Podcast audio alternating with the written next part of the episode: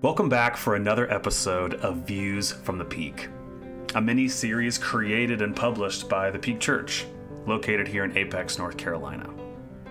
Each month, we are sitting down with members of our own congregation to explore stories where they encountered something really challenging to their faith. Something that, to be honest, led them to contemplate quitting on God, themselves, and each other altogether to make sure we offer you another trigger warning here at the beginning of this episode, you might hear in the course of this conversation experiences with depression, or infertility, or addiction, cancer, suicide, and more. The goal is to capture the raw honesty of what it is like to travel through what we might call the dark valleys of faith. So that, on the one hand, we can offer the listener, you, some solidarity when you are going through these experiences. But furthermore, so that we can share how folks on the other side have obtained views of God's grace, God's presence, showing up in some of the most unlikely of places. On today's episode, we are sitting down with Kris and Beth Mullenberg. Kris and Beth have been members of our Peak Church family for a number of years now, but they've been married for a whole lot longer. And the Mullenbergs will be the first to tell you that marriage can be hard, that it takes work. And today you're actually going to hear their story of when they reached a place in their relationship where they didn't see a way out, they didn't see a way forward, where they contemplated quitting altogether. We hope you enjoy.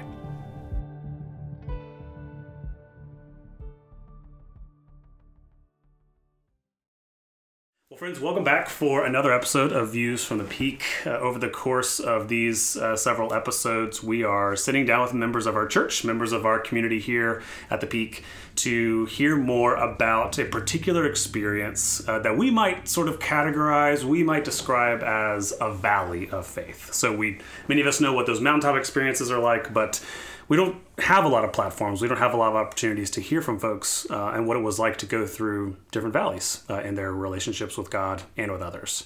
Today, we have the incredible privilege of sitting down with Beth and Kris Mullenberg. Welcome to the podcast, Mullenbergs. Hi. Beth and Chris have been members of our church for a number of years now and they have a really, really powerful story. They have a very, very real, raw, honest story, uh, particularly on the subject of marriage. So, some of you who are listening to this, you are married, um, and you've been married for a really long time. So, you're going to be able to connect deeply with some of these experiences that they're going to share. Some of you are newly married, and hopefully, what this conversation does is it gives you a little bit of a landscape and it gives you some things to expect and experiences you might encounter to help normalize some of that so it's not as shocking or uh, scary when you're going through it. Some of you may be premarital, you're not even married, or you want to be married one day. And I hope that what this does is um, it casts a story and it casts a picture of marriage that's real, that's authentic, and also deeply, deeply hopeful. And so, Mullenbergs, let's start. Let's start way back. So let's back up the story way, way, way back. One of the things that I always think that's really, really helpful, uh, a really helpful place to start is sort of better understanding and uncovering what models and examples of marriage we had growing up. Because I think whether we want to admit it or not, whether we are aware of it or not, they the whether our parents were married forever or they got divorced or uh, maybe are the people who parented us were never married and they had some sort of co-parenting relationship with one another. All of that whether we're aware of it or not formed and shaped expectations assumptions um, as to what we ought to expect one day. And so what kind of marriage did each of your parents have? What did you see growing up? And uh, what influence did that have or not have on you um, my original parents got divorced when I was 20 months old. So I ended up living with my father for a long period of time, and he had many different relationships and marriages and whatnot. And so I'm not sure that I, through him, that I saw what a healthy or vulnerable relationship was, or what a marriage was, or even really kind of what a, a male role model was. Um, at 16, I was reunited with my birth mother, whom I then went to live with through high school. And she had a long term relationship that turned to marriage and whatnot. And even her relationship was kind of dysfunctional, um, unhealthy in ways. And her husband and her had a like a, a deeper like codependent kind of relationship which i kind of look at as like oh these are examples of what a relationship should look like. I, you know i honestly didn't know any better. I didn't have what it was in real life versus like what i saw on tv like the leave it to beaver george or ward and joan cleaver like that's what i thought it should be but it, that wasn't real life. So for me, it was an unknown. I didn't know what to expect or bring to any meaningful or long term relationship. Did you know growing up, Kris, that did you know it was unhealthy? Or were you like, oh, what's happening on TV, that's not real. What's real is what I see all the time. Or were you like, were you like, there's something just kind of off about this? I, I think it was just, it was both, both and. Like, mm not having the solid grounding led to a lot of like you name a movie quote I could probably go off on it and be like I know these because my I lived more in the TV world because it was kind of like an escape from the reality of what was going on around me and so the what was really happening in front of me I also thought was like well this must be normal because this has happened in a couple instances okay, this must be what the normal thing is. Got it. Got it. Beth, how about you? So, um, my parents separated when I was eight, um, and were divorced when I was 11. Um, my extended family has a lot of really good examples of faithful, connected marriage, but my parents um, really struggled. So, my dad is a kind, loving person who also is an alcoholic.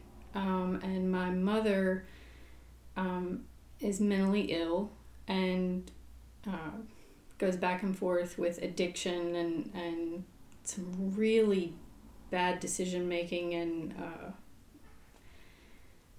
uh, just kind of interpersonal relationships are, are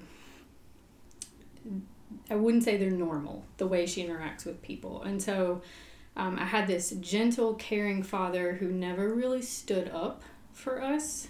Um, and I had this aggressive, abusive mother who used people for power and um, for whatever she could get out of them in the moment. And um, that that did some interesting things to develop my personality. So I, I really learned early on that if I wanted something, I needed to speak up and, and stand up. And I also, I had a lot of siblings. And so I spent a lot of time protecting and caring for people who didn't have a voice and didn't have a, a way to access what they needed. Where are you on the birth order? Oldest. Okay.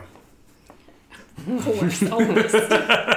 um, and and so there there just was a lot of. Um, I should also sort of put in there, you know, the way I got attention uh, was by being the best at certain things, and so um, keeping up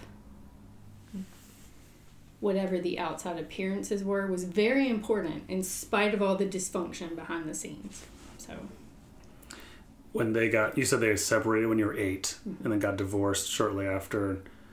Was that a shock to you? Was it a uh we've kind of seen the like how well did they do at concealing or just sort of it was out in the open obvious the dysfunction that was going on? Oh it was uh, honestly it was one of my mother's favorite things was to sort of beat up on my father in front of the kids. Like sort of malign him and, and talk about how and in contrast, my father still to this day has never ever said a negative word about my mother.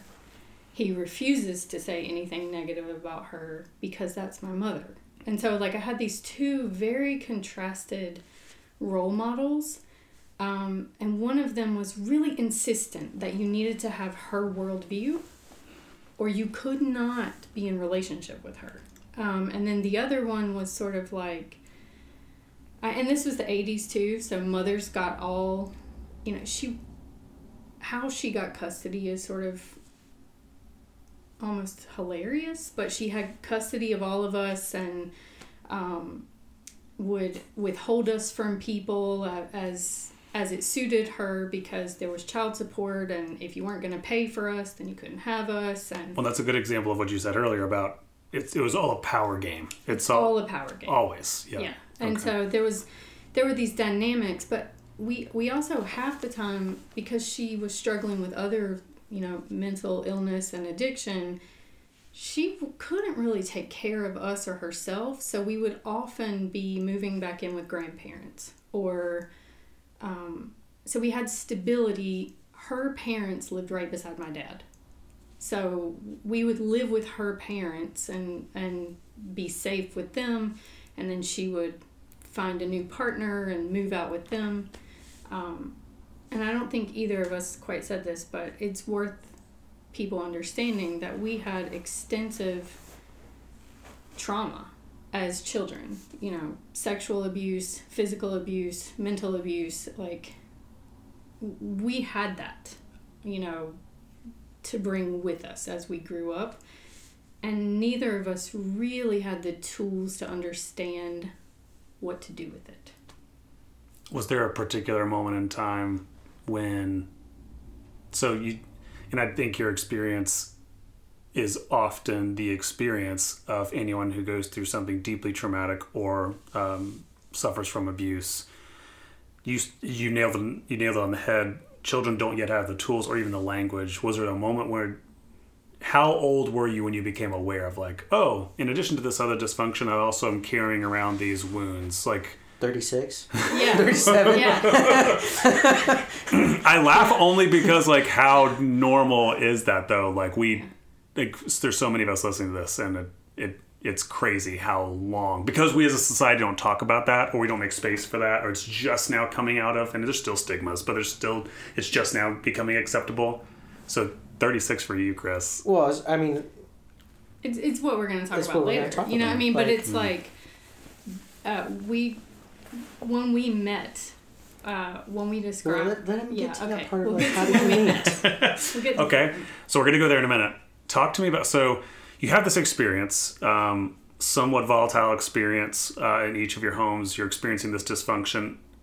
I think it's safe to say in listening to both of those very little stability in each of those or consistency. Maybe may- maybe you were finding that just not directly from mom and dad and their marriage so to speak. You're finding it from grandparents. Maybe you're finding it from them individually but their marriage Or the neighbor next door. yeah or the neighbor okay. Yeah. Like, I remember having, and like, I was in the fourth grade and we talked about, you know, start talking about the male female reproductive system and use sex education classes or whatever. And I didn't find it comfortable or fitting to be able to talk to either one of my parents at the time.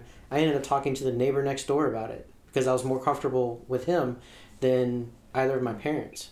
I didn't feel safe to do so.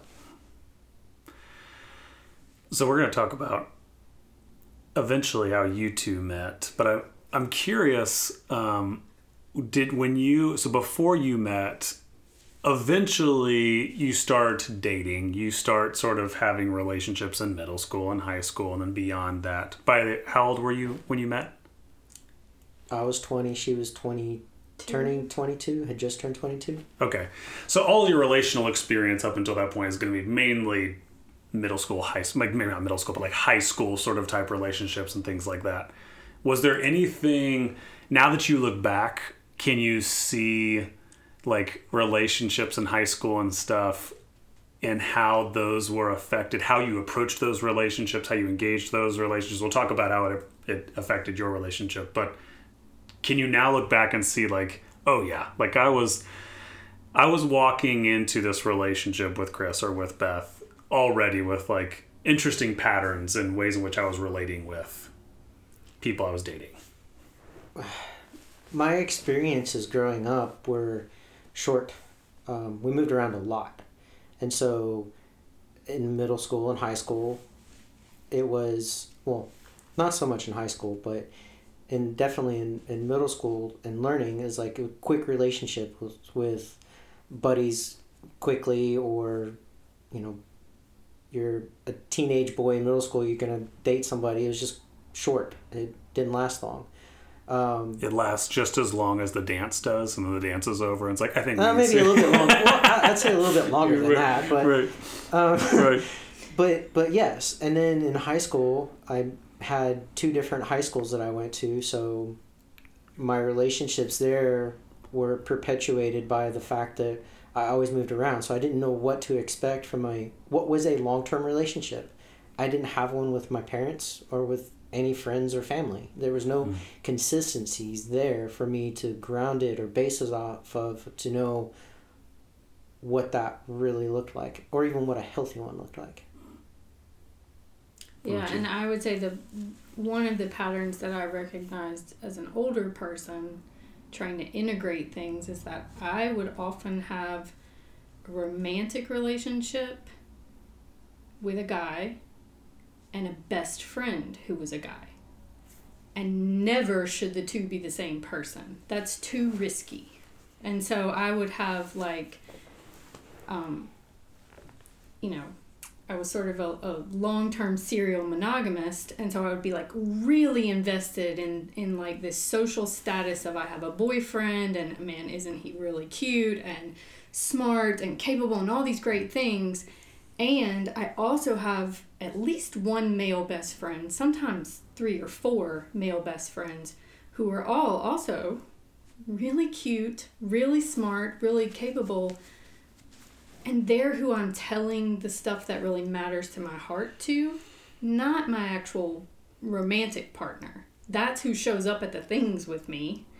Um, and it it was a long time later before I realized like that could be the same person, maybe should be, and uh, so Okay, so you meet. Tell us briefly the story of how you met. Um, so I was 20. I was still in the Army, Fort Bragg, paratrooper 82nd, woo woo. Um, and I couldn't go to any. I had an Army buddy of mine who was about the same age. And he and I obviously couldn't get into any bars or whatever. And so we were like, let's, we want to go out, we want to have fun. And it was the 3rd of July, 97. And so we, he knew, he's from the area, so he knew of this place called Club Mars in Raleigh.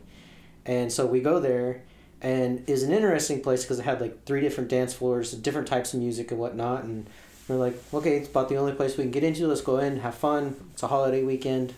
And then while I'm there, I'm dancing and kind of bouncing around different rooms. And then I meet Beth, and she's dancing, I'm dancing, having a great time. And then she changes rooms, and then So, so I am 22. I've just graduated NC State. I'm working at my first real job. I've been there like a month and a half, but I'm still living in my college apartment, and a lot of my roommates aren't 21. And they're like, we want to go out dancing because we loved to dance. It was like week we at least two nights a week we were dancing, right? So it's a big group of girls, and and but oh, like three of them aren't 21, and so we're like, oh man, all right, we got to go to Mars. It's the only place we can get in with you guys. and so you know he's excited to go to Mars, and we're kind of like, all right, fine. Um, but it was fun. We roll up at Mars, and um, and these you know adorable army guys start dancing with us, and and you know that was great. Did you wear the uniform No. to the? not allowed to do that. But but you can tell a military guy, you know. Um, and uh, what's sort of funny about this, because this is my personality. Um, if you don't know me, I'm not a large person, but I have a large personality, and um, my group of girlfriends had elected me like the spokesperson The for bouncer. our group. I'm the bouncer. And so um, we were switching. He's rooms. creepy. You can go dance with him. Like No, no, no. Wait, it's worse. It's more like um, so. Uh, we're changing rooms, and it's clear they're going to try and follow us. And so um, somebody said, "Tell them the rules, Beth." And I was like, "Okay." So you know, I go up to Kris and I say, "Here's the rules. If you touch us, we're walking away." Because we had been, you know, like lots of girls in bars are physically assaulted multiple times. So if you touch us, we're walking away. If you follow, I will break your nose. And Kris and his buddy just were like, "Cool, no problem." And and then just like danced with us the whole night and we had just this great time and um he was younger than me, so I thought it would be great if I could hook him up with my younger roommate. But Kris said you left the room and went to the opposite room. So did you stay? You didn't He follow. came with us. I came. He came with us. I came with her. But you didn't break his nose. He didn't touch me. Okay. Okay. Like inappropriately. I mean, Okay. just say it's it's it's a club. Dudes drinking. It's a college town. Dudes Yeah. getting sloppy, not paying attention, not being respectful. I'm 20, 20 I can't drink. not that I really wanted to anyway, but it- you know, she had all these things, and I was like, yeah, sh- whatever. Well, I got nothing to lose because I'm not going to do any of that. It's fine. But your first reaction was, he's younger. I'm going to set him up with someone else. That yeah, Okay. I, I, and he was in the army. One of my most violent stepfather was in the army. Like, and so there's a lot of associations with. Also, I don't follow uh, rules very well. If I don't agree with them, you know, like there's a, just a kind of an incompatibility with me and military service. And so I just thought, gosh, what an adorable guy, you know, like. And uh, I tried to hook him up with my roommate. Neither my roommate nor him liked each other, and then But my friend that came with me, that roommate and him got together, and today they're still together. Yeah, they're married. They live in Holly Springs. They have two kids. So um, we ended up dancing the last n- dance of the night and um, exchanging phone numbers, and and that's really how we. met. Well, and then, well, the I think one of the best parts is that at the end we're dancing to a song, and we're dancing really close to each other, and she says to me, "Are you trying to kiss me?" And I have like this blank face on my head, like, me. uh, uh, I remember the rules. You said this and this, and so I don't want to get in trouble. And she's like, "Well, if you're just gonna kiss me, just kiss me already." And so then I did, and and then that's when she did give me the real number, not a fake number. yeah.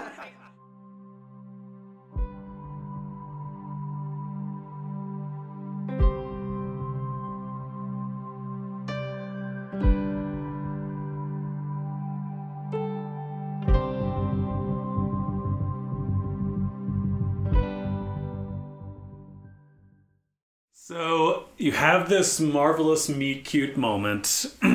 uh, you leave that night, you exchange numbers. I assume then there's follow up dates and all of that good stuff. Can you um, take us inside? So take us inside, like the dynamics of your relationship early. So when I do premarital counseling with couples all the time, we talk a lot about the infatuation stage and how that's a that's a regular experience for many many couples. You might see different things in one another that annoys you, but you pretend they don't exist because you know whatever you're you're again you're in love. Was it?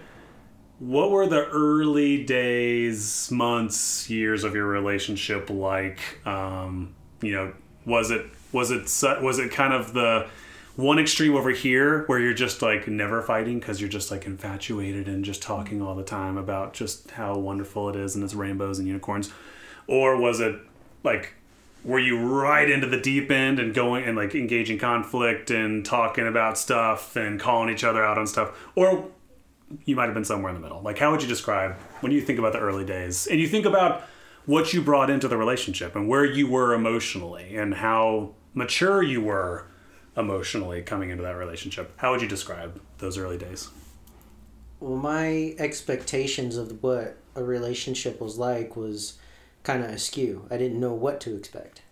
Um, and so I had no real basis to, to come come from because of, you know, early on relationships that I saw were just uh, unhealthy. I, I you know, I, what I thought was unhealthy because I didn't know what healthy was either. And again, back to the, I don't know what to expect, um, either out of myself or from Beth or whoever I was in relationship with, kind of thing. Like, it, even back into the dating aspects, that's what I saw. And then I think what was interesting though is that that second night of us meeting, um, we went to a, park and I did nothing but like spill my guts of like, here's my crazy, and kind of thing. And so uh, Beth was very receptive to that and listened and listened and and again I, I think I did that because I didn't know what to expect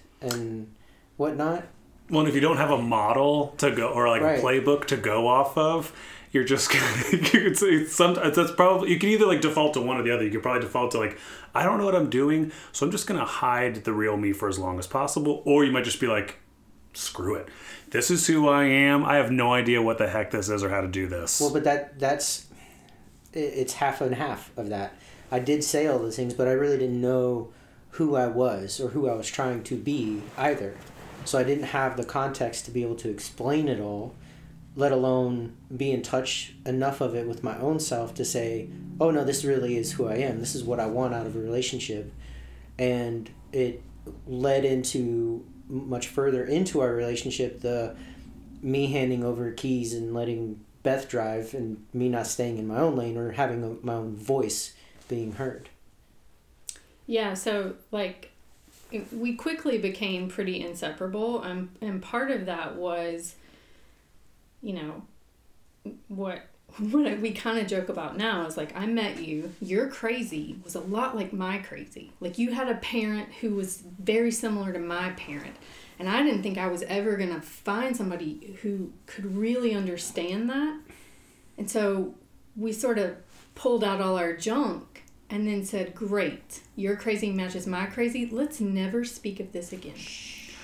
Interesting. Let's, like, and so we developed this and it's also kind of kris is kind of talking about this but he didn't really have a like what's next or a way to go uh, it was kind of like well i don't know what's happening now you know whatever someone's gonna tell me and then i became his like drill sergeant. Because there's never been a day in my life where i didn't have a plan. And, and a you know like a, a thing. And when we met, I was kind of like like scheduling the proposal and whatnot yes. when that day yes! I mean just was... so you know i'm anticipating this this finger feels a little empty at the current moment and i so... wish i could say that's not how it went down but it definitely is. I mean it it was like look i'm not wasting time i know that I have big career aspirations. I know I want to be a mom. I know I want to be married. I know like and and you're cute, but I'm not pouring into somebody who isn't in alignment with those goals. And you know, I'm only 22, but at the time that felt really old. And um, you know, and I but I was like, here's what I want. And he was like, that sounds great. Now, who knows if that really was great or not at the time, but he was like, that sounds great. Yeah. We'll do what you want. Well, and it's kind of what you just said, Kris, of like, you, I mean, just like any 20 year old, like you're only somewhat self aware. I mean, like even the most self aware 21 year old is still 21 years old. Yeah. So they don't, they've not lived you can't enough. even rent a car. Right. right, right. But you don't have enough life experience to know in totality who you are and the things that are impacting you. So, at that point, at that stage, you're just like, sure, this feels good, seems good. Yeah, I, I didn't have a plan. I didn't have any big aspirations, and so I think if a, a simplest way of explaining it is, I was just kind of on cruise control, in my own car. Well, and if and based off what you shared about your personality, like there's some parts of that. There's some parts of that are actually really, really refreshing. Like if you've got someone who also like is very planned, very organized, very structured. I don't know, like there's part like some of that we can talk about like we'll, we'll probably get into some of like the unhealthy parts of that, but there's also parts of that that that's makes total sense why you would be attracted to Beth because she provides the very thing that like the very environments that you're searching for that you thrive the most in, the very environment that it doesn't sound like you had a whole lot of. Yeah, I mean, grow, Growing the growing up part, I did had instability. That was the stable part. Was the instability, and so military brought me stability, in in that regard. But from a relationship aspect, Beth's own instability in her growing up, she determined that I don't want to speak for you. but I think this is accurate.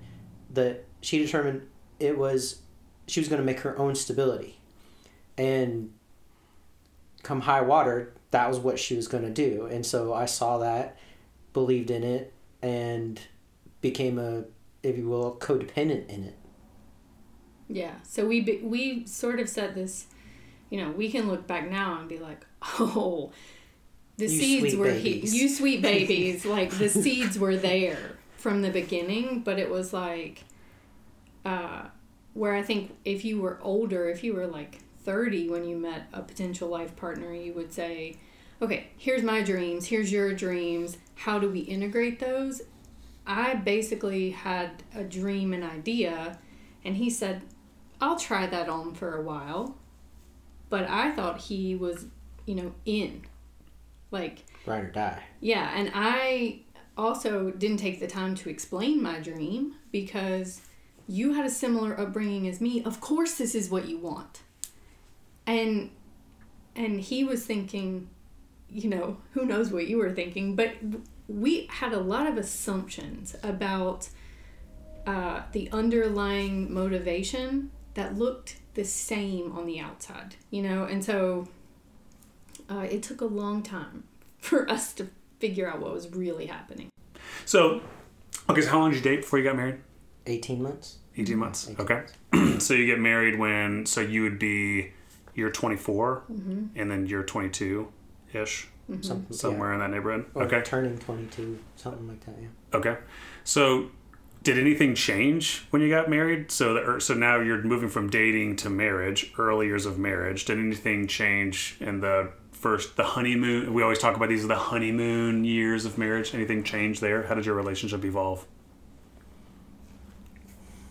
So, from a changing perspective, I was getting out of the army and going to college. Um, we moved into a neighborhood. We had some friends, and we did some traveling. We were having fun together, doing things, spending a lot of time with each other. But we also had things where it was okay. Beth goes and does her things with her friends, and I would go and do things with my friends. Um, but you know, we it was good. It I don't think I had any complaints or whatever from early on aspect. Complaints. Well, I mean, he said Yeah. no, I mean, I think uh, in a lot of ways I can look back and say it was too easy because um, never argued. never argued, never had a crossword. So you had the typified like honeymoon experience of like, this is this is so easy. This is so so good. Yeah, I can count on one hand the number of arguments we had in the first 16 years we were married. Wow. And um, and I think but I, I, I also think like this is one of the things that was great about us. We had a, a consistent shared vision of what we were not gonna do. We were not gonna be our parents. we were not gonna fail at this thing and we were um, you know, we were also in our 20s and completely enamored with each other. And um, We already surpassed a lot of stuff that our parents didn't do. I remember standing when we bought our first house. I remember standing in the driveway with the remote control to open and close the door, standing there going, I have a house. It has a garage. This is phenomenal. Like leaps and bounds beyond. And were so bent on not being our parents that I think at least I was not aware and or losing sight of that in of itself. Like, wait, gotta still be real and true and what are your goals? Well wait, crap. I really didn't have any. I was going along. Well, and it was also like, you know, we were in our 20s, we made no money and and we both share this sort of driven um, focus. And so when if the shorthand we use between us is if i'm going to war you're who i want every time. Buying a house being in labor going through a you know a hard family thing watching people be sick or die if I'm at war, I want Kris Mullenberg by my side. Nobody is my ride or die. Better, stronger, and and the same for me with him. If he is going through a hard thing, we know how to you know compartmentalize, put everything to the side, and focus on the crisis for each other. And so those early years were easy for us because it was so much better for us. Like we were pulling ourselves out of the crises that our parents made. We were making new life, a, a new kind of potential future that I don't think either of us really thought was possible. Changing the pattern that Yeah. was given to us from our parents. Well, and it's so interesting to hear the language you use of, to describe that era. Uh, a lot of like wartime Yeah. fighting imagery, and it makes total sense, right? Because like in those early days, especially if you're coming out of that environment, you're coming out of that home, it is a fight because you're constantly at war with. Okay, I'm not going to become my mom. We are not going to go down that same path. We are not going. So, but I find it so fascinating. I heard it once said. Someone said. Um, sometimes you need a very different uh, partner, you need a very different leader, a very different teammate in wartime than you need in peacetime. Yes. And I, I found it really fascinating because this person went on to say sometimes sometimes the person you need when you're in wartime br- it can't bring the things or doesn't know how to bring things or actually just doesn't even know how to inhabit peace like i've heard it actually said that like sometimes people who are uh, who str- who are who are really good in a crisis sometimes they're not good at peace and so they will cause crisis in the midst of peace because they don't actually know how to exist in peace Absolutely. and so I find that interesting that it's like so so long as there was a battle to be fought, you Or were dragons good. to slay. Yeah, you're Yeah. good. Yeah. Like, let's go. We know how to do this. We know how to survive. Like we've been doing this. Not just survive, we know how to win. Yeah. Yeah. Like it's not just about like scraping by. Our parents scraped by. We won. And that's an important like part of our early narrative is like this is you know, this is a new dawn. This is a new day. We're in a new thing. Um our entire lives until we met and married each other was about survival, was about you know, one foot in front of the other. And then here we are together, two people on a team, and we are thriving by every measure of the external world. So I, I wouldn't say internally we were thriving, but no one would have looked at us and said, Ooh, that couple is messed up. Hmm. You would have looked at us and said, Wow, look at that couple. and where did they come from and what did they do and how are they here like look at this and um Everything you wanted desperately growing up. yes we we made that happen Yeah, I almost think of it in terms of like an analogy of a a soldier who goes off to war, lives in war for so long, and then comes back to civilian life. Yeah. And has just has doesn't even know how to exist anymore. And like that's Well, probably that was part of it. That was that was our l- part of our love story of, you know, we know how to go to war with each other, but we didn't know how to be at peace with one another, let alone by ourselves. yeah like we i don't think we actually realized this dream we were making was going to end up in a peaceful place and once you arrive then what once the once the monster has been slain, like Yeah. Then what do you do? Like you're left with yourself yeah. Hmm. And then the monster is no longer external. it's yeah. you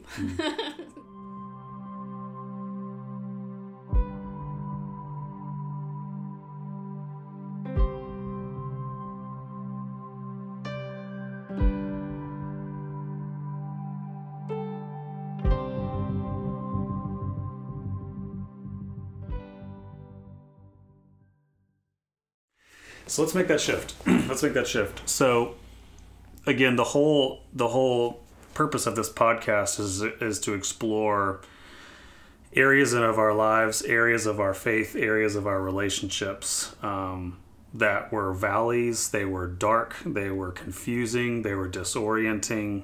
So, like one of my favorite phrases, your way of relating to one another, it worked until it didn't. When did it stop working? That mode, that way of relating to one another. And and was it obvious or was it just sort of like it wasn't obvious till later? Um I think it was obvious, but um so There was lead up. there was lead up to Like, the, like yeah. I, I'm gonna use my analogy. So, the the lead up of it was think of like a, you're you're boiling a, a pot of water, or you're starting to boil a pot of water, and you throw the frogs in it. You're gonna boil the frogs because you want frog legs, and I love how Over- southern this podcast time- has turned. I'm not from the south. the, the south is my home. the the you start your marriage off and you just turn the water on and the frogs are in there. Everything is fine, and then it's just on a, a very low temperature. But over time, the temperature gradually increases, but the lid is still on it. You're not letting off any steam. You're not letting anything out. You're not even checking in on the frogs to say, "Hey, what's going on?" Right? And so over the time, the the pot began to boil, but the lid is on super tight until one day it just finally explodes, right? And that's in essence what happened. It took us 16 years to get there, but that's what happened. it was on a low simmer for 16 years. Okay. Yeah. Yeah. And so all of those frustrations, unspoken words, unvetted ideas or thoughts or desires or wants or problems of like disagreements on I really didn't want to do that, but I love you and we did it anyway, but I'm still going to hold this resentment inside and not really let it out.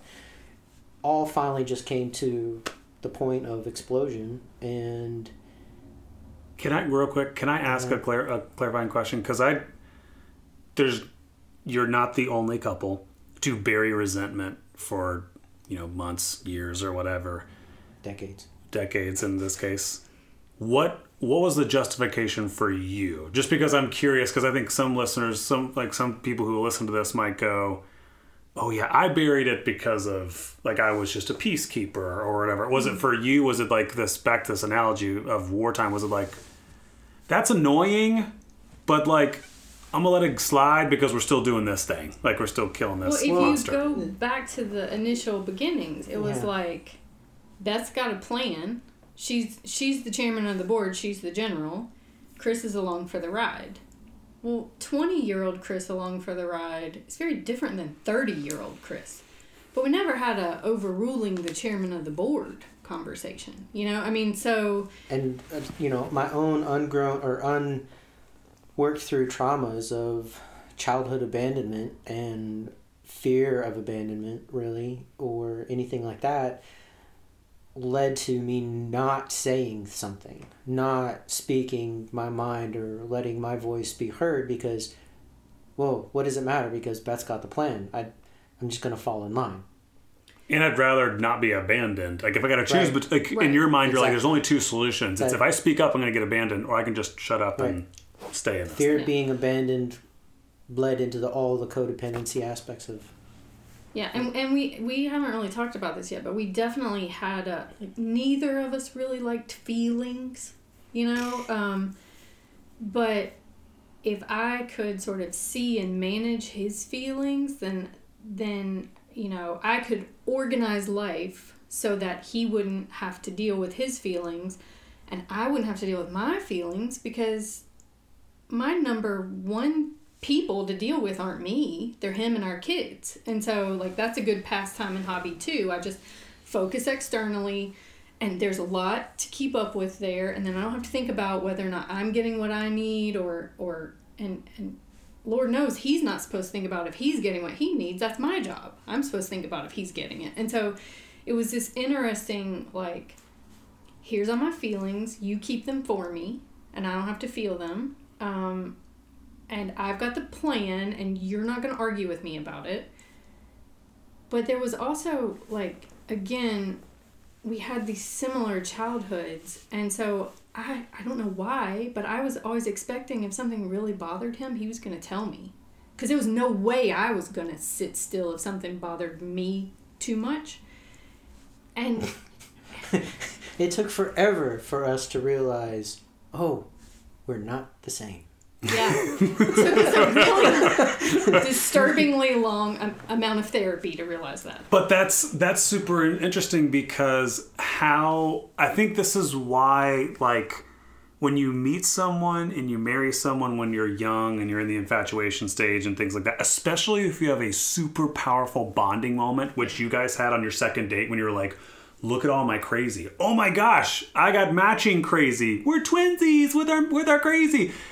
There's something that kind of can happen where you just sort of like it's so weird, but it's like our, our young, like unevolved brains go, Oh, Well, if it then wasn't we are the same person. right, Yes. if it wasn't from the fact that I was from the West Coast and I came out to the East Coast, we might have been related and come from the same area. Hmm. Yeah, Yeah. There, there were just so many parallels and so many, and so then that led to a lot of assumptions, and and we didn't have language skills. We didn't communicate. We didn't understand feelings. We've got massive unresolved trauma just sitting in a closet waiting to hit us, and and we're fine. Nothing Every- to see here, folks. Nothing Move to see here, folks. Keep it rolling. It's fine. yeah. Yeah. And, and and you know, in our early years, it was like, no, it's fine. By thirty five, it's like it's fine.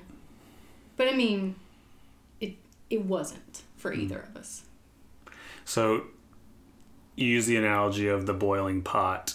So were there sort of like walk me through so at the some something around the 16 so, somewhere around the 16 year mark like are you starting is there is there sort of like more fights starting to happen is there or uh, on the flip side is there more like secrecy is sort of like what what would sort of what then what what gave i guess? Like where did you begin to watch this thing that you had built over 16 years? When did when give us like real pictures into like when you started to watch it break and crumble and no longer function. I think over a period of about three or four months, it several things happened simultaneously. You know, me in my head, I was, you know, kind of reaching a point of I don't know that I want to hold all his feelings. I don't know that I care as much. I'm not trying to make this right for him. Uh, to the same degree that I would have before. Um, and I, I think from his side of, eh, interestingly enough, at that time I was like, I think I'm leaving my job. And I think that triggered something in him because, like, oh, you're abandoning something. Like, this is different. Um, can i ask one quick clarifying question mm-hmm. so you said you reached a point 16 years in where you were tr- tired of carrying his feelings around like mm-hmm. it's like these are freaking heavy. And like why the crap am i holding this you know like you're evolving as a human so you're starting to go oh that worked and now it doesn't work for me anymore. Was that coming out in particular behavior towards him? Like were you starting to quietly resent him? Were you being sn- like like was it sort of like passive aggressive of like get your stuff together like take care of this. Like It what did it look like? Well, there were Yeah. there were little things that were going on that I felt emasculated, not heard, not seen, or not valued, and that my thoughts or opinions didn't matter, but I also didn't let them out. I didn't speak them, and I just I had built up through all of that and unresolved childhood trauma. I had built up just this overwhelming baggage of anger towards the world and really kind of towards women um, because predominantly i was raised by women because the father figure i had wasn't there wasn't present. So how am i to blame that? So i can let me put the blame on the women that were there. And I in- intentionally, unintentionally put all that onto Beth. And so that mixed with her own, like, this is not mine, you deal with it kind of stuff led to the, you know, the, the pot blowing off, or the lid blowing off the pot. And and then like so just specifics wise cuz I you know it's hard to see in someone else's marriage but one instance was I was raised in a church and I wanted more community. I wanted more connection. So and, and I thought it was important that I show that to our kids. So I would I was actually teaching Sunday school and getting up on Sunday mornings and, and taking our kids and to you know do this thing And he was having none of it. Um, but it was also pretty normal for me to take the kids and go do what I wanted to do, whether that would be to the farmer's market or um, around, and dad might or might not come. And earlier I would have been like, come on, this is fun, this is a family thing. And now I'm just like, I'm not, like, fine, you do you, I'll do me, you know? Um, and so there was what we kind of call independent behavior but you combine that which i think is a very cultural thing right now where there's this thing where women like to say um, you you don't have two kids you have two kids and a husband. Like you have a third child and your husband. And which also is kind of like so it made of what's going on in society it's also kind of the dynamic you grew up with. Exactly. Like your dad your dad's is very like never said anything very exactly. kind very sweet. Yeah. And so i think i just got to a point where i was like you know what? I didn't really want a third child. I wanted a partner. But i've got i've, I've really got another kid hmm. because he's not he i'm not allowing him to participate as a fully realized partner but also he doesn't really want to because he'd he'd have to wade in and say all these things that you know this is our life. This was the dream and you don't want it. You want to light the dream on fire. Um, but i think also at some point i did too. I was like wow this this is not really um, so i mean we did have a very we didn't fight i'm not even kidding there were no fights, but there was uh, a day which happened to be one of our kids' birthdays. We had five or six other kids in our house. Um, we had some family over, and it became really clear that our we were not okay, and that our marriage as we knew it was done.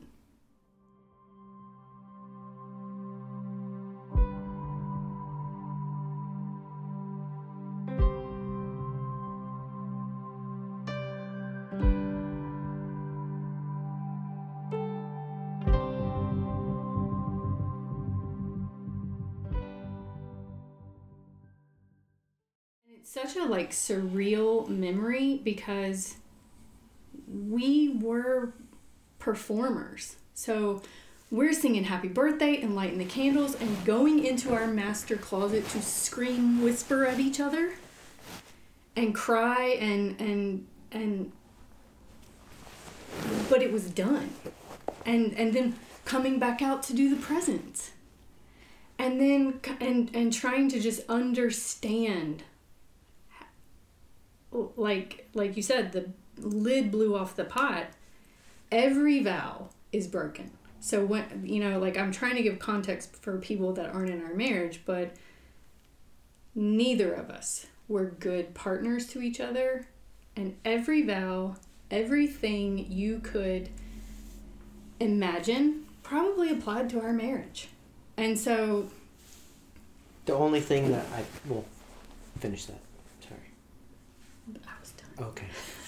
the I was gonna say that from that day, probably going forward, which may lead into your next question, is that or questions. The one thing that did keep us together going forward from that point was that we both knew and were adamant about we have to co-parent. We have to be able to co-parent. no matter what. Yeah. So, I mean, to just kind of put it in perspective, it was scorched earth. There was nothing left. It was, you know, the day after the crucifixion, it's dead. And, but we're a corporation. We have shared property. We have uh, these incredible humans that we made together that we both adore and we are not going to be our parents that like it's like oh my gosh but we are like we Stubborn have, to the nth degree. we have burnt this thing to the ground and um, you know there were a lot of uh, really strange times for a while where we tried to figure out um, you know do you move out do i move out do and and And are you having these conversations explicitly? Like this, it's no longer like this hidden thing we're not fighting about anymore. Now it's reached this point where it's like, Right. okay, this is Right. broken. This is all, Mm, yes. oh it's done yeah. it's done and, and also like on any given day one of us is like you can't leave because it can't be done and and every single time the other one is like it is done like and so there's this what do we do? Um how, and, and we've got two kids that live with us. And, and it's so. I think one of the things that early on in that stage or in that season, Beth would constantly say to herself and or me was just do the next right thing. thank god for glennon doyle. Um Just do the next right thing. Yeah, because I mean, you're just you're just trying to to. I have no idea what this looks like. I mean, I, I did develop a, a an image early on that. I mean, is still really my goal for us is when our children get married. I want to be able to dance with him at our wedding, at their wedding, and have nobody wonder if it's going to be weird, whether we're together or not. And so, like that really. Ooh, watch that train wreck. Yeah, I mean that really carried us for a, Mm-hmm. a, a long time, but um, How long? How long did that? So at the 16 year mark, wheels start falling off the wagon. Score. It this doesn't work. no, the 16 year mark was that point was the scorched earth okay. mark of the the pot blew up, scorched earth where everything is done. We're starting over. Can we start over? Yeah. what does that look like? What Was does there- it even look like? Was there a particular moment that was like the darkest before the dawn, if you will, that was like this is this is it. Like it's this was when you think back on your story. I have a, a, a moment that really sticks with me. We were sitting in, in our living room after our kids had gone to bed, and we couldn't even sit on the same piece of furniture together. Like, he's sitting across the room from me, and um, he said something. Mm, No, it's, Beth Ah. said, "What does this look like? Like, what do I get out of this marriage? Like, why should I stay? Why should I stay?" And I, I knew what the answer was in my heart, but when I get stressed out, when I feel angst and all of that, I try to bring laughter into it, and so I jokingly said, "Oh, will you get me?"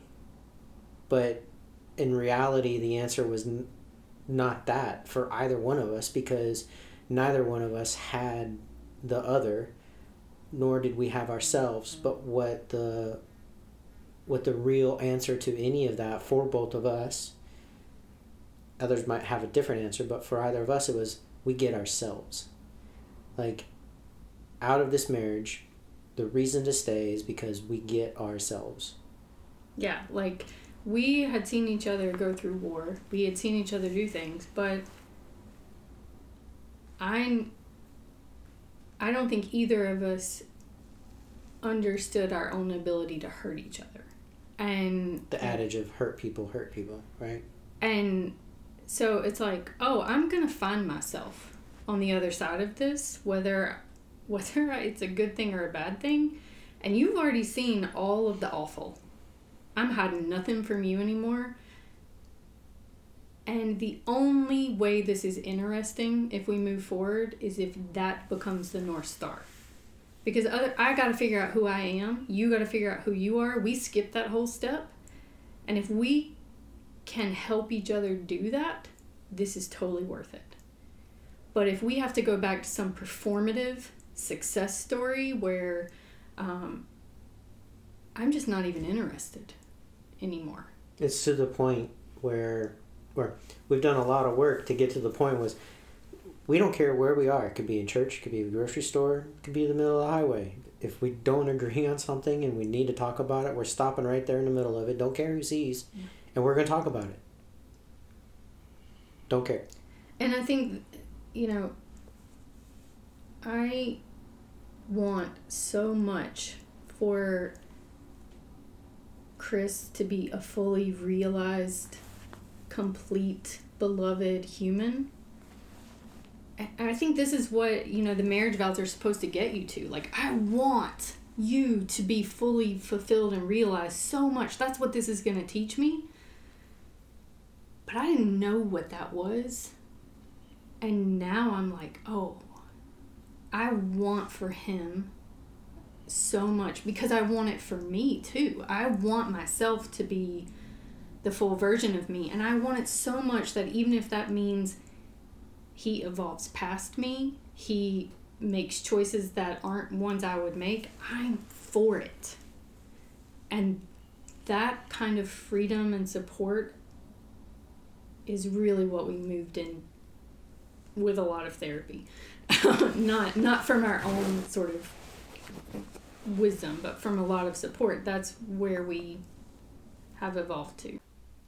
So at some point, you guys made each of you had to make that shift internally, and then somewhat, I'm sure at some point in the conversation you made it externally. It was like we're gonna we're gonna work at this thing. Obviously, going to you agreed to go to therapy together and those sorts of things. I'm just gonna. I, I kind of want to say a little bit about therapy because Please. I think people.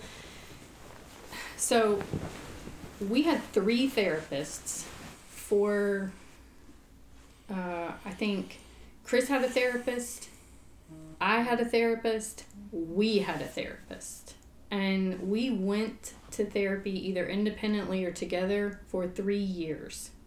So sometimes I think people are like, "Oh, therapy." I'll just go for a couple of sessions. Um, and so I, I don't want anybody to feel overwhelmed when I say that, but I also just want to, like, if you're in that place where you're like, I don't know, maybe it's time to call time. To not call time requires investment. And I I hope the same thing happens. I hope when people hear that they don't get intimidated by that, but I hope it sets an accurate expectation that if you're not all healed up by month three of therapy, yes. that's normal. Yes. that's normal, dude. You're trying to you're you're three months in of fixing something you have been living programmed with for 30 something years. So like in actuality, three years actually in a whole that's not very long compared to how long you've been living in it. Yeah, and and I think that's, uh, you know, when we started that kind of journey, it was like, oh, okay, well, I mean, we're you know we're doing the next right step. And and then it became, you know, some things were easier, some things were harder. We found other stuff. You know, we didn't start with unpacking childhood trauma in therapy. That became clear in through our therapy. through therapy like oh you little cuties. Y- you want to like deflect every time we bring up this stuff. This stuff is the reason you didn't have the tools. And so i just i just want to be clear about that because i i think there's a lot of weird shame and frustration around therapy. And i think there's also like some thought that it's supposed to be a quick fix Hmm. But to actually meet yourself and understand yourself takes some some time. Can you give us maybe some snapshots into moments when you started feeling more hopeful? Some moments where you were like, um, this this might be headed somewhere good. Like this actually might work and I I don't know. Like, do you have like, did you have like lucid moments or like moments of like clarity or lightness that you were like, oh man, like this is, and thank you so much for naming that those may, it may take a while to receive those. Like, again, I, I, I would hate for people to, I want people to always listen to these conversations and have like it may happen faster. You may have feel very very hopeful two months after a big blow up in your marriage. That's awesome. I'm so glad so glad. But also if that doesn't happen in two months, also normal. Also normal. So, but did you have some of those like moments of like We hope? used to have this analogy. We're big metaphor people, analogy people, and we used to have this analogy about a surfboard. and um, Glennon. was it Glennon Glennon? No, she's a yoga mat. Um, but we like we would have Brennan. these like days without you know weeks without a surfboard flip, and um, and what would happen you know we would encounter patterns or ideas or relational things about each other that that would just make us flip the surfboard. And and then Unspoken expectations. yeah unspoken expectations or triggers from our past or patterns we had set up and and we would be in this like we we we were pretty hopeful early on. I think we're pretty optimistic people and and so we were pretty hopeful early on and then we'd have a surfboard flip Well, it, I think you're more skeptic and I'm more optimistic. Okay. Um, and so, okay. And so we'd have a surfboard flip moment, and then it would be how long does it take us to get back up on the surfboard? It's Whether you're actually standing up or just laying belly flat on Yeah. the surfboard. And in the beginning, it would it might take us three weeks to get back on the surfboard.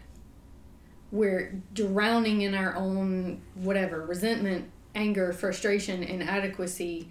One of us is on the surfboard saying, Take my hand, and the other one is like, I'm sitting right here. you will not get me on the surfboard. I don't care. And then, you know, we get back on the metaphorical surfboard and we do great for a while, and then we flip. And Kris tends to be more of a perfectionist than me, and so for a while, you know, days without incident was a like we'd have a surfboard flip, and he would just think we had failed. That's it. It's over. She's it yeah. It's done. We're never gonna do this, and and so like a measurement I think we have now is like.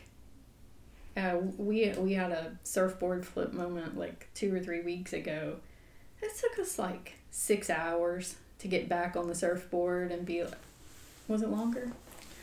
I'm trying to remember what you're calling the surfboard moment. I'll tell you- I'll Beth was like. I was right back up on that surfboard in six But, hours. but it was like, you know, we have language for it now. For me to say, or him to say, like, hold up.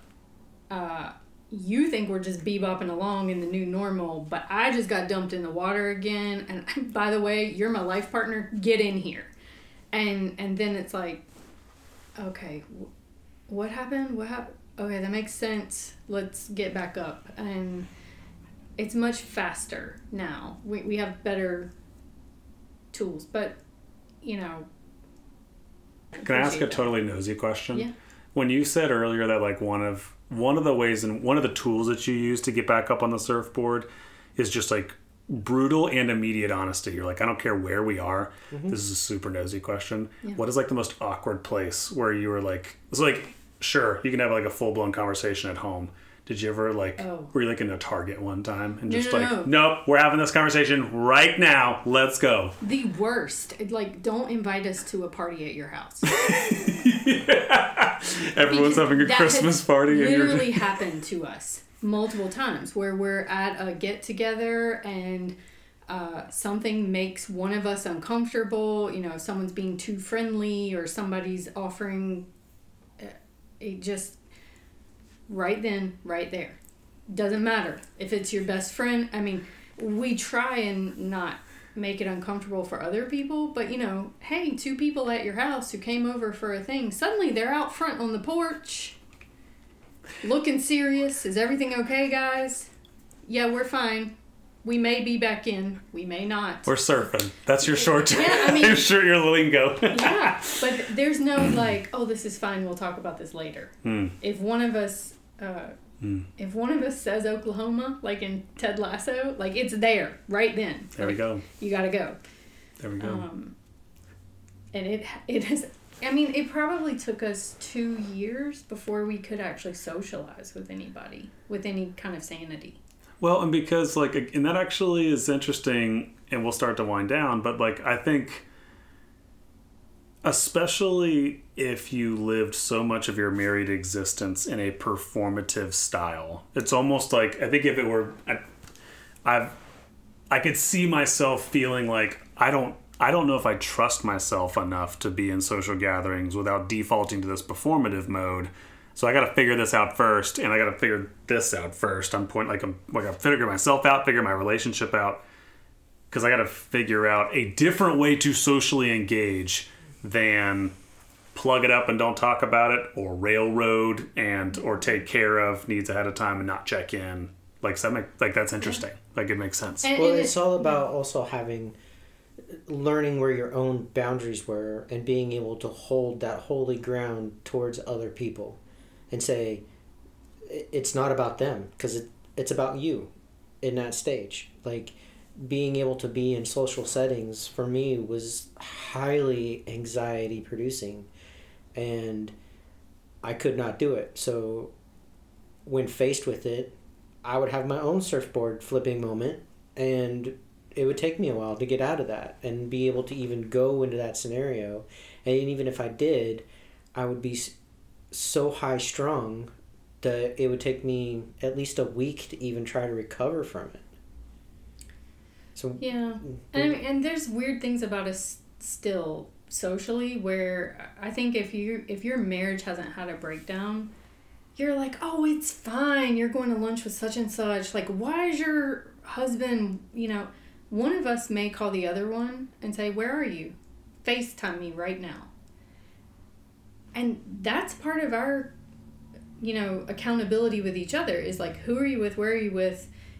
I have all your passwords, you have all my passwords. Like, there's no, that's not culturally something that I think the world does. Um, and I, or at least the Western world. And I think we had to accept that maybe we weren't going to be that cool ever again, you know, like, or that independent ever again if we wanted to be married. We could do that if we didn't, you know, I don't have to answer to anybody except you're my partner. And and yeah this makes sense. If you want to know something i'll tell you. No no lines or barriers and that that took a long that was a hard thing because i think this expectation of privacy and this expectation of uh, kind of being this independent functioning person in the world we agreed to give up some of that for each other. Um, it's one of our so we rewrote our own covenant to each other Yeah. and that's one of the things of no um, no independent like behaviors and no, no like secrecy. So it's like, um, like not not independence in the sense of like you're not allowed to have different likes or dislikes or preferences or whatever. It's more so like no no secrecy, no no duplicitous sort of existence Yeah. sort of thing. Hmm. yeah. Last question. What so you rewrote your wedding vows and you wrote put stuff no like no no no I, just- I wouldn't call it wedding vows. It's a covenant between us as partners as friends. And yes it is part of our marriage but it is our corporation with each other. In order for us to continue on as a corporation as partners as a married couple it's all of the things. It's not just about wedding vows. Yeah. It's very unromantic. Well, so well, my last question was going to be this: like, if there are people who are listening to this and they're like, "Man, we just need a, we need a new covenant," or maybe there's people who are listening to this who are new in the relationship and they're like, "Oh, we never really did any of that," or there are people who are not even married and they want to be married one day, or they're thinking about being married one day. What so like what would each of you like if you could lift up one like one little like bullet point like what would what would you what would you pass on what would you share with someone else of like this has been one of the biggest difference makers for us that in our covenant the way we relate with one another one of the biggest difference makers is one of the rules we live by is this isn't really in our covenant, but this is a perspective shift that I think it was really helpful for both of us. Kris is a whole capable person. I am a whole capable person. Our marriage is a living thing that is separate and distinct from us, and we feed it. And I, like we were talking about this the other day, and it's like, oh yeah, keep dating your spouse. No, no, no. Your dating is very superficial, like in the way people use it. It's it's not dating. It's feeding this thing that cannot breathe, cannot grow, cannot live without contribution from both of you. So one of you cannot carry your marriage. And it has to be actively considered regularly, like daily, sometimes hourly. And um, if your marriage is sick, it needs a bedside support from both of you, or it's going to die. Um, and when your marriage is really healthy, there's nothing more wonderful or transformative, but it is separate from each of you. You make it together. How about you? I just keep thinking about like reiteration of what Beth said, but I also think about Dr. Harley's stuff of like he has tons of stuff on the but internet. on on the internet, sorry. But he talks about a fractured relationship that needs mending and if both parties are going to do that then it takes at least 40 hours a week of commitment that you both have to do on a healthy relationship it's like 20 but on one that's broken or fractured it takes 40 plus hours per week of intentional time together doing stuff that's fun doing stuff that's real doing stuff that's hard to do along with understanding each other's top five needs out of 10 like you have to structure those and understand them that it's your job to give your spouse your significant other those things that they need out of that list. And you have to be true and honest with yourself to be able to like your needs can be totally different and that doesn't matter. But your significant person looks to you for those needs because if you don't give them those needs they're going to go find it someplace else